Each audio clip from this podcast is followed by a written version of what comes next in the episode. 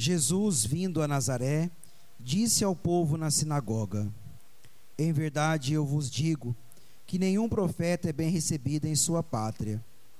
De fato, eu vos digo: no tempo do profeta Elias, quando não choveu durante três anos e seis meses, e houve grande fome em toda a região, havia muitas viúvas em Israel. No entanto, a nenhuma delas foi enviado Elias, senão a uma viúva que vivia em Sarepta, na Sidônia. E no tempo do profeta Eliseu, havia muitos leprosos em Israel. Contudo, nenhum deles foi curado, mas sim Naamã, o sírio. Quando ouviram essas palavras de Jesus, todos na sinagoga ficaram furiosos. Levantaram-se e o expulsaram da cidade. Levaram-no até o alto do monte, sobre o qual a cidade estava construída, com a intenção de lançá-lo no precipício. Jesus, porém, passando pelo meio deles, continuou o seu caminho. Palavra da salvação. Louvado seja nosso Senhor Jesus Cristo. Quero começar essa homilia de trás para frente daquilo que eu preparei, diante daquilo que nós rezamos no início. Então, faço de trás para frente. Amados, Deus, quando estava na, na quando estava está na eternidade, junto à Trindade, o Pai, o Filho e o Espírito Santo. Ainda era o Verbo, o Pai, o Verbo e o Espírito, o Filho, que é o Verbo de Deus. Até mesmo antes de toda a criação, nada existia, nada, só Deus. A doutrina católica diz que, primeiro, Deus cria o caos. Não existia nada. Do nada surge o caos. Depois, ouvimos no Gênesis que o Espírito paira sobre a, as águas e aí vai organizando a terra, as estrelas, o sol, os animais, todas as coisas vão sendo organizadas pela, pela, pela ação do Espírito Santo. O Espírito é a mão de Deus que vai organizando tudo aquilo conforme o coração de Deus, a vontade da Trindade, o amor de Deus que cria todas as coisas a partir do nada. Por que eu começo dizendo isso? Por que, que Deus cria? Por que, que Deus forma e aí é bonito entender o que eu quero dizer com isso. O amor de Deus é dar, é dar espaço para o amado. Nós, enquanto criatura, nós não poderíamos estar em Deus. Imagine Deus agora como um espaço. Deus não é uma pessoa, Deus é um espaço. Nós não poderíamos estar em Deus. Nós não poderíamos participar do seio da Trindade nós não poderíamos estar junto com o Pai, junto com o Filho, junto com o Espírito Santo, porque não existia um espaço para nós lá dentro. O amor é onde Deus abre um espaço para que nós possamos participar de Deus. Vejam, Deus é tudo, não existia nada além de Deus, a Trindade, só existia a Trindade e Deus abre um espaço e cria os, o mundo e cria o ser humano para que tenha um estendo um espaço nós possamos nos relacionar com Deus. Deixa eu dizer aquilo de forma mais simples. O amor é criar um espaço para que o outro habite dentro de nós. Deus abre o seu coração porque Ele nos ama, porque o seu amor é eterno, porque o seu amor é imenso, porque o seu amor é, é individual a cada um de nós. Deus abre um espaço para que nós possamos habitar dentro de Deus, no coração de Deus. Quem ama, dá espaço para que o outro possa habitar no coração livremente. Por isso que Deus nos criou para que dentro do espaço mundo, para que dentro do espaço obra criada, para que dentro do espaço universo, nós pudéssemos morar, habitar com Deus, em Deus e livremente se relacionar com esse Deus. Porque o amor, por que, que o amor liberta? Porque o amor dá espaço para que o outro seja livre dentro do coração dele.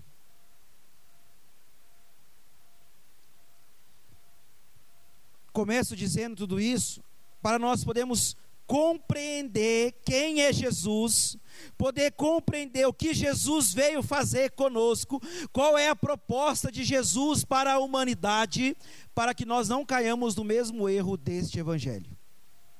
Dos homens deste evangelho, do qual negaram, rejeitaram, viraram as costas, tentaram matar Jesus.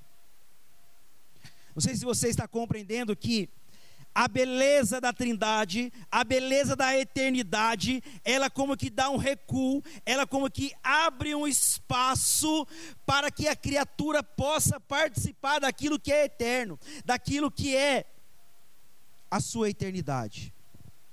Aí nós encontramos sentido, por que, que o ser humano existe? Para estar em Deus, amando a Deus livremente. Aumenta um pouquinho o áudio do, do meu microfone por favor. Eu tenho que me escutar alto assim, para só um pouquinho. Mas, para nós percebemos que Deus dá um recuo para que o ser humano possa estar nele. Isso é amor de Deus. Deus que abre um espaço para que nós possamos estar dentro do seu coração. E aí nós vamos ter sentido aquele buraco no coração de Jesus. Se atualiza a criação a nova criação se dá na cruz. Porque na primeira criação, Deus abriu um espaço no seu coração, criou todas as coisas, nos criou para que nós estivéssemos dentro desse coração. O pecado nos tirou, o pecado nos privou na cruz, que é a nova criação, onde o novo Adão dá vida a nós. A lança transpassa para que nós possamos reconhecer que a nossa vida é para estar dentro do coração de Deus. Nós fomos criados para estarmos dentro do coração de Deus. A criação do Gênesis e em Jesus, a nova criação, que será restaurada definitivamente com a segunda vinda de Jesus. Mas o coração de Deus foi aberto para nós, foi reaberto para nós no alto da cruz. Isso é amor para que nós possamos habitar dentro do coração de Deus livremente, porque o amor sempre quer fazer o outro livre. Agora, tendo esse pano de fundo, nós podemos entender a liturgia da palavra hoje. A liturgia nos mostra, tanto a primeira leitura quanto o evangelho, que Deus, porque ama, está sempre pronto a nos surpreender. O amor de Deus é um amor surpreendente. O amor de Deus é um amor que se atualiza de muitas vezes de forma diferente, de forma até mesmo incompreensível para nós, mas é um amor que surpreende. A liturgia também nos mostra que Deus não se torna cúmplice das nossas vaidades. Porque a vaidade escraviza. Deus nos criou para sermos livres tudo aquilo que pode escravizar a nós, Deus não se tornará, não se tornará cúmplice. Tudo aquilo que, se, que nos fará livres, Deus nos abençoará. Por isso que a vaidade no nosso coração, Deus não se torna cúmplice dela, como nós ouvimos. Porque a vaidade, como qualquer outro pecado, escraviza. Deus nos criou para sermos livres. Por isso ele não pode compactuar com aquilo que nos aprisiona, somente com aquilo que nos faz livres. E essa liturgia que nos ensina que Deus surpreende, guarde isso. Deus que ama, Deus que abre um espaço para que nós possamos habitar em Deus, porque nós não tínhamos condições de chegar, não tínhamos nem condições de ser criado. Nós não podíamos autocriar. Deus que nos cria para que nós possamos morar em Deus. por amor. O amor que se transborda em cada um de nós. Nós somos o transbordamento do amor de Deus. Um espaço em Deus. Esse amor que está sempre nos surpreendendo e esse amor que não pode se compactuar, que não pode se tornar cúmplice daquilo que nos aprisiona. Ouçamos a primeira leitura. Acorda aí, gente. A primeira leitura mostrou a nós esse fato muito conhecido para nós da cura de Naamã. Um homem leproso, um general leproso, um general poderoso, de um reinado poderoso, o reinado da Síria, o sírio. Mas ele vivia na lepra. Ele estava leproso, passando por humilhação, sofrendo, caindo no descrédito, todo o seu poderio, todas as suas vitórias, tudo aquilo caindo no descrédito por causa desta enfermidade. E aí ele pede ao rei uma carta para ir atrás do outro rei para ser curado. Chega lá no rei de Israel, o rei de Israel rasga as vestes, porque o rei de Israel sabe que ele não tem poder de curar. O profeta descobre que ele está lá na casa do rei de Israel, descobre que o rei de Israel rasgou as vestes e manda chamar o general. O general, com seu poder, com sua glória, com suas honras, leva os presentes, a comitiva toda vai até a casa do profeta. Chega lá, o general acostumado a ser aplaudido, acostumado a ser honrado, acostumado a ser um homem poderoso, ele quer ser tratado a partir das suas patentes. Ele quer que Deus, através do profeta, trate ele conforme a sua patente. É como que Deus deveria bater continência para ele, antes de falar com ele. Mas o profeta, um homem movido por Deus, manda um mensageiro: Olha, quer ser curado? Entra sete vezes no Rio Jordão. Mergulha sete vezes. E ele revolta, ele não quer, ele não quer, ele se revolta, e ele fala que teria outros rios lá na minha região, por que, que eu tive que vir aqui nesse rio, por que, que eu tive que vir aqui? Ele nem me tratou, ele nem olhou nos meus olhos, ele nem falou comigo, ele nem pôs as mãos sobre a minha cabeça, ele nem orou para mim, ele nem sorriu para mim, ele mandou um mensageiro, um qualquer, vir falar comigo, onde já se viu isso? Ele deveria vir bater continências para mim, porque o poder que eu tenho é de destruir essa casa, matá-lo, crucificá-lo, fazer fazer tudo que eu queria, mas ele não teve a cara de pau de vir falar comigo. Quem que esse cara está achando que é? Aqui é fundamental para nós. Ele estava se escondendo atrás da sua patente. Ele estava se escondendo atrás do seu poder. Ele estava se escondendo atrás de todo toda a riqueza, toda a ostentação que ele tinha para conquistar o profeta e conquistar a Deus. Deus, quando derrama a sua graça, a sua bênção sobre nós, a sua cura sobre nós, nunca é conquista. Nós não podemos conquistar a Deus e nada de Deus. Porque Ele nos ama, por primeiro, Ele nos surpreende oferecendo a nós. Toda cura é dom de Deus. Toda graça é dom de Deus. O nosso relacionamento com Deus, o nosso relacionamento filial com o Pai, não é um relacionamento de conquistas. Ele achou, eu vou na minha patente, eu vou conquistar esse profeta, eu vou conquistar a cura para mim, amados. Não, Deus, nós não conquistamos nada de Deus, porque Deus não pode ser conquistado por nós. Deus se dá a nós por amor. Deus se derrama sobre nós por amor. Deus é um dom gratuito a todos nós pelo seu amor. Por isso que a nossa vida espiritual não é uma vida de conquista. Eu tenho que conquistar algo de Deus. Eu tenho que fazer coisas para Deus. Eu tenho que aumentar aqui as minhas orações para que eu conquiste algo de Deus. Não. Eu rezo para que meu coração seja preparado para receber de Deus o que Deus tem para mim. Mas ainda não chegou o principal. Toda cura é dom, é graça de Deus. Nós não conquistamos nada de Deus. Ele dá a nós, merecendo ou não. Merecendo, aparentemente, porque todos nós merecemos, porque o amor nos faz merecedores. Mas, o que é principal para nós aqui é uma realidade naquilo que ele mais gostava de fazer. Porque eu não sei se você sabe, o general só manda. Vai para cá, vai para lá, vai para cá, vai para lá. Naquilo que ele mais gostava de fazer, naquilo que era a sua maior força humana, que era liderar e mandar. Todos tinham que obedecê-lo. Mas a cura só acontece quando ele trilha um caminho interior, primeiramente, o caminho interior de entender que Deus o visita onde ele se sentia mais forte, onde era a sua maior máscara.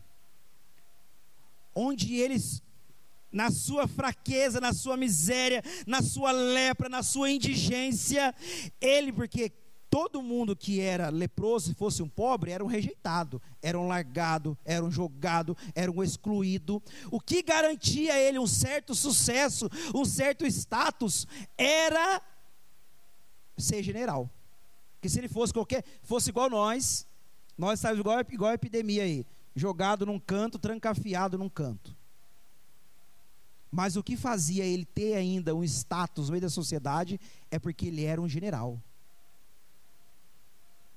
naquilo que ele mais gostava, que era mandar, Deus entra na história dele e manda agora ele se submeter ao senhorio de Deus. Você agora tem que me obedecer, obedecer a Deus.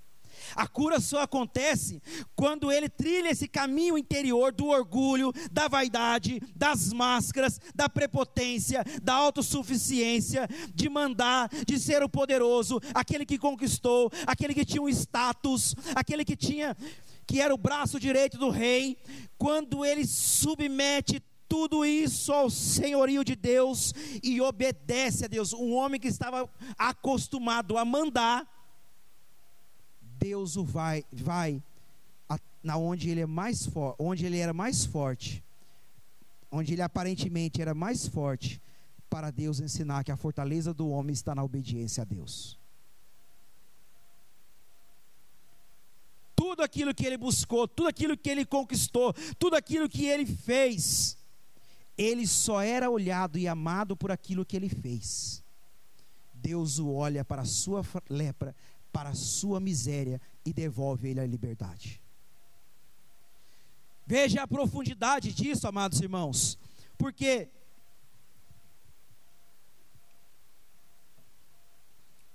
Muitas vezes nós nos revestimos de uma máscara de pessoas boas, de coisas boas, disso, daquilo. Nós vamos nos revestindo de coisas e nós não, para que Deus nos olhe como pessoas perfeitas, para que as pessoas nos olhem como pessoas perfeitas, para que o mundo olhe para nós e fala: "Meu Deus, que homem piedoso, que padre piedoso, que mulher piedosa, que consagrado piedoso, que consagrada piedosa. Olha como é que ele ama a Deus, meu Deus".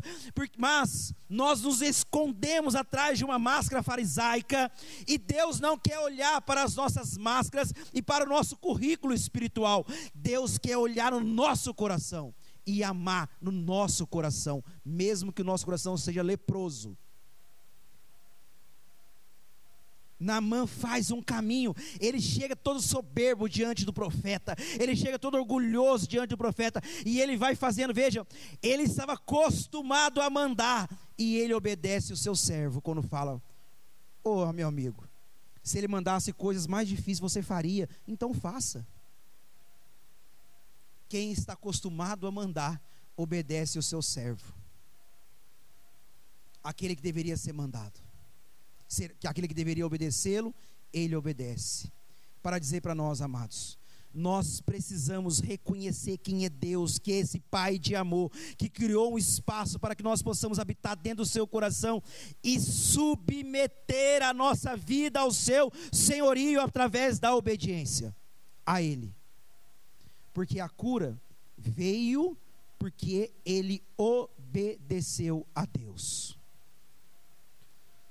Muitas e muitas vezes nós permanecemos escravos, feridos, porque nós não queremos obedecer a Deus. A obediência dói num coração que é soberbo. A obediência dói num coração que é orgulhoso. A obediência dói num coração que é vaidoso.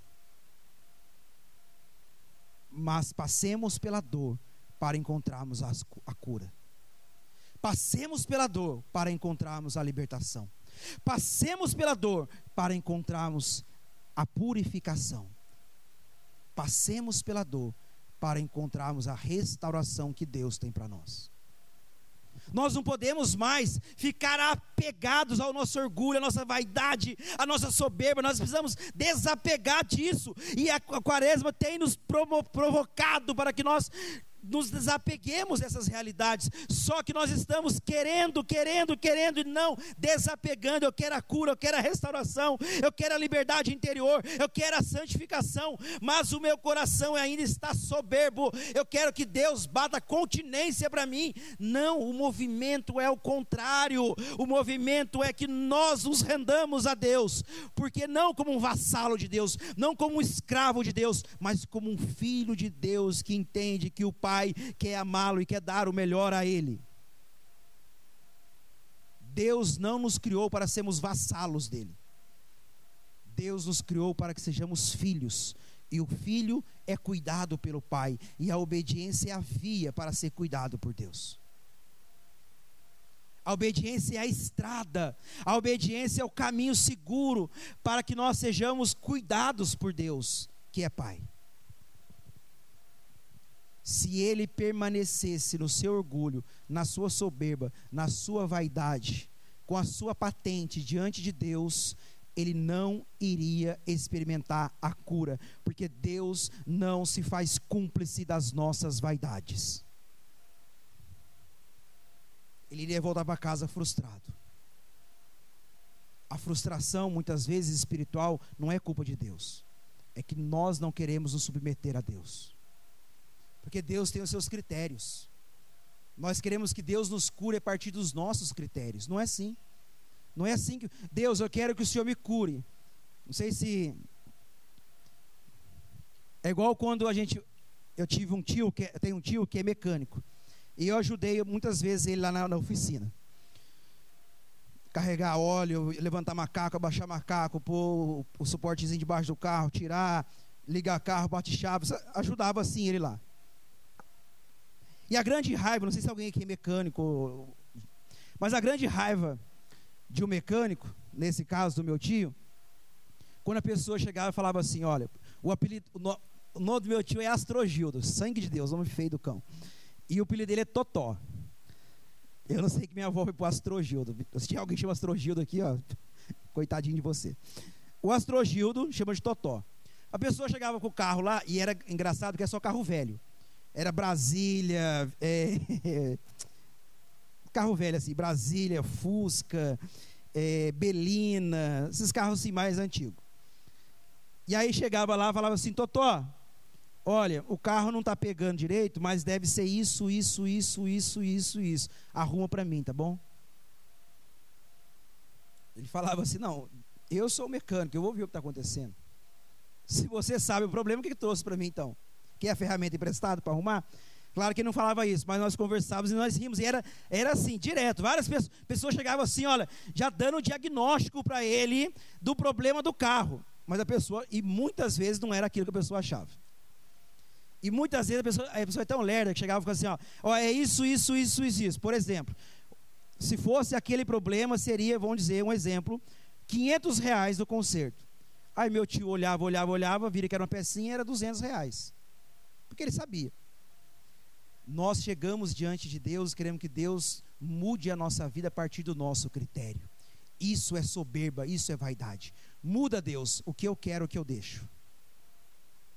Submeter, como Naamã fez, que veja, ele passou o processo interior. Não tem problema se nós hoje encontrarmos orgulhosos, soberbos, vaidosos. O importante é trilhar o caminho, trilhar o caminho espiritual interior que Naamã trilhou. Ele saiu, ele saiu da condição que estava e foi se submetendo e se rendendo a Deus, se esvaziando, abaixando até Deus, para que pudesse ser purificado. Nós não podemos ser como essas pessoas que chegam no mecânico e falam: olha, o problema é esse, e arruma assim, assim, assado. Troca essa peça. Submeter a vida ao senhorio de Deus é reconhecer que Ele quer, precisa me curar, me purificar, me santificar a partir do seu critério e não do meu critério. Não é Deus que bate continência para mim. é eu que deixo ser cuidado pelo meu Pai. Por isso eu comecei falando do amor de Deus, começando de trás para frente, dessa concepção, dessa, dessa ideia do amor como espaço. Porque se Deus é o amor do meu coração, se eu amo a Deus, se eu quero Deus reinando no meu coração, eu também preciso dar o espaço para que o amado seja livre dentro de mim. Da mesma forma que Deus nos criou, da mesma forma que Deus abriu um espaço na eternidade para que nós entrássemos nessa eternidade. Da mesma forma que na cruz Jesus abre o seu coração pela lança para que nós possamos habitar, mudar para o coração de Jesus, para que lá no coração de Jesus nós sejamos livres. Deus nos curou nessa liberdade para que nós sejamos livres dentro do coração dele, porque quem ama dá espaço para o outro dentro do coração para que ele seja livre. Só que nós amamos a Deus, eu dou espaço para ele fazer dentro de um quadradinho, faz somente dentro desse quadrado. Quem ama a Deus, dá espaço no seu coração para ele, para que ele seja livre dentro de nós. E não nos cure a partir do nosso critério, mas nos cure a partir do seu critério, do critério dele, do critério divino. Entenda este movimento, por isso que era importante dizer essa questão do amor de Deus, da experiência de ser amado por Deus, porque Deus, na sua profundidade, e eu queria ter a ciência de explicar o que está gritando dentro de mim, esse espaço eterno do qual Deus recua Vamos criar algo aqui. Vou recuar, criar o ser humano, criar os meus filhos, criar o universo, criar o mundo, para que eles possam estar e se relacionar, porque o, o amor não se contenta, o amor dá espaço para que o amado seja livre dentro do coração dele. Da mesma forma, nós. Se nós estamos dizendo que nós amamos a Deus, se nós estamos dizendo que a nossa vida, que nós amamos a Deus, que Ele é tudo para nós, que Ele é meu Senhor, que Ele é meu Salvador, que Ele é todo-poderoso, que o Seu nome tem poder na minha vida, que o Teu Espírito está dentro de mim, que o meu coração tem sede dEle, mas eu não deixo Deus ser livre, eu não crio um espaço de liberdade dentro de mim, eu crio Deus, pode morar, mas esteja submetido à minha vontade. Deus tem que bater continência para nós. Para de ser general de si mesmo. Arranca suas patentes e submeta o teu coração e a tua vida ao senhorio de Deus. Naamã só foi curado quando ele viu que ele era enxergado por Deus, não pelas suas patentes, mas pelo olhar amoroso de Deus. Porque se o, se o profeta saísse, se o profeta curasse ele, se ele saísse, o profeta curasse ele, ele iria achar que ele conquistou a cura pelo seu poder, pela sua, pela sua fome, pelo seu, por aquilo que ele era, o general. Por isso que o profeta não sai. Porque ele precisava entender quem ele era. Antes de tudo, de ser general, ele era um filho que estava doente, que precisava ser amado pelo pai. Tire as tuas patentes diante de Deus e deixa Deus ser livre no seu coração para te amar e restaurar as tuas feridas, as tuas lepras. Deixa Deus ser livre, dá esse espaço a Deus, dá esse espaço no seu coração a Deus, para que Deus possa ser livre dentro de você, manifestar o senhorio dele dentro de você, para que essa graça que ele quer nos conceder de curar o nosso coração, a partir da obediência, a partir dessa realidade do qual Deus precisa, eu preciso dar a liberdade a Deus dentro do meu coração, porque Deus não é um ladrão. Se você está colocando uma cerca para Deus, Ele não vai quebrar cercas. Porque Ele não é um rebelde. Se você está quebrando a cerca, dentro do seu coração, se está cravando uma cerca, um limite para Deus dentro de você, Ele não vai passar do limite. Deus obedece o radar. Se é 60 por hora, Ele vai andar 60 por hora. Qual é o limite do teu radar do teu coração para que Deus possa andar? Não tem nem que ter radar, a pista é livre. Autoestrada, anda a velocidade que quiser. Só que nós queremos, Deus, anda 60, vai devagarzinho, viu? Vai de boa aí, porque eu sei. Bate continência para mim e passa o relatório para mim daquilo que o Senhor está fazendo no meu coração. Não. O Senhor tem que ter espaço e liberdade dentro de nós. Porque o amor se dilata para que o outro seja livre dentro dele. Deus se dilatou o seu coração para que nós sejamos livres dentro do coração de Jesus. Agora o seu coração está dilatado para que Deus seja livre dentro de você e cure as nossas feridas, as nossas lepras. Por isso que eu comecei dizendo o amor de Deus, que se dilata, cria um espaço livremente para que nós sejamos livres, habitar livremente dentro do coração de Deus. E Deus tem habitado dentro de nós, mas quais são as cercas, os limites, os radares de velocidade que nós estamos dando para Deus, ou nós estamos submetendo à vontade do Pai, que nos criou por amor e para o amor e com amor. O que Jesus está dizendo para o seu povo lá em Nazaré, na sinagoga, é isso. Vocês estão dentro da sinagoga, vocês estão dentro de um espaço onde Deus habita mas Deus não habita nos vossos corações. Por isso que vocês não reconhecem que eu sou filho de Deus. Onde Deus não tem espaço, nós não reconhecemos que Ele está se revelando, se manifestando e nos surpreendendo. Porque, amados, Deus é simples e Ele resiste aos soberbos e dá a sua graça em abundância aos corações humildes. Deus que nos ama e nos surpreende, Precisamos trilhar o caminho da obediência e da humildade, para que Deus tenha liberdade dentro de nós para fazer aquilo que Ele quer fazer. Só assim o nosso coração estará submetido à vontade de Deus.